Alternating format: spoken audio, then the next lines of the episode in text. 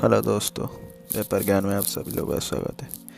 मैं आज दो लाइन बोलूँगा लोगों के बारे में। नाइन्टी परसेंट से ज़्यादा लोग इसलिए फेलोर नहीं होते हैं कि वो कुछ बड़ा सोचते और उसे अचीव नहीं कर पाते, बल्कि इसलिए फेल होते क्योंकि वो छोटा सोचते और उसे अचीव कर लेते। तो मेरे दोस्तों, जब भी कुछ सोचना है, बड़ा सोचो और उसे अचीव करो। अगर अचीव ना भी कर पाओ तो जितने दूर जाओगे उतना ही काफ़ी है। Thank you